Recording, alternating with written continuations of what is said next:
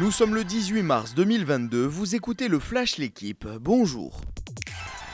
Dixième en Ligue 1, Lyon continue de rêver à la C1 en poursuivant sa route en Ligue Europa. Victorieux 1-0 en huitième de finale aller, l'OL a concédé le nul un partout à domicile face au FC Porto.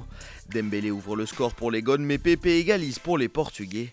Les Lyonnais valident leur billet pour les quarts de finale et restent invaincus cette saison sur la scène européenne.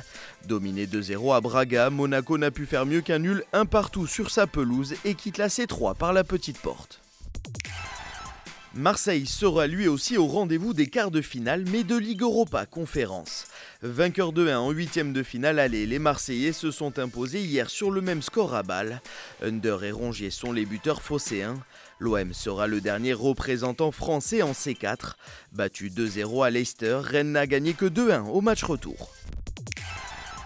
Deux nouvelles têtes vont découvrir Clairefontaine pour les matchs amicaux face à la Côte d'Ivoire et l'Afrique du Sud. Didier Deschamps a convoqué pour la première fois Christopher Nkunku et Jonathan Kloss.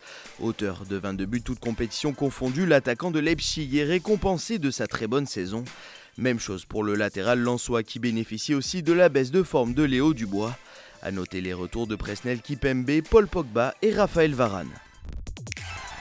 On connaît la composition du 15 de France pour le choc de samedi face à l'Angleterre. Sans surprise, Fabien Galtier a décidé d'aligner son équipe type pour ce crunch.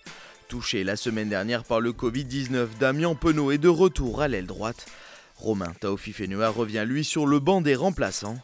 En cas de victoire face aux Anglais, les Bleus réaliseraient le dixième grand chelem de leur histoire, 12 ans après le dernier. Merci d'avoir suivi le Flash l'équipe, bonne journée.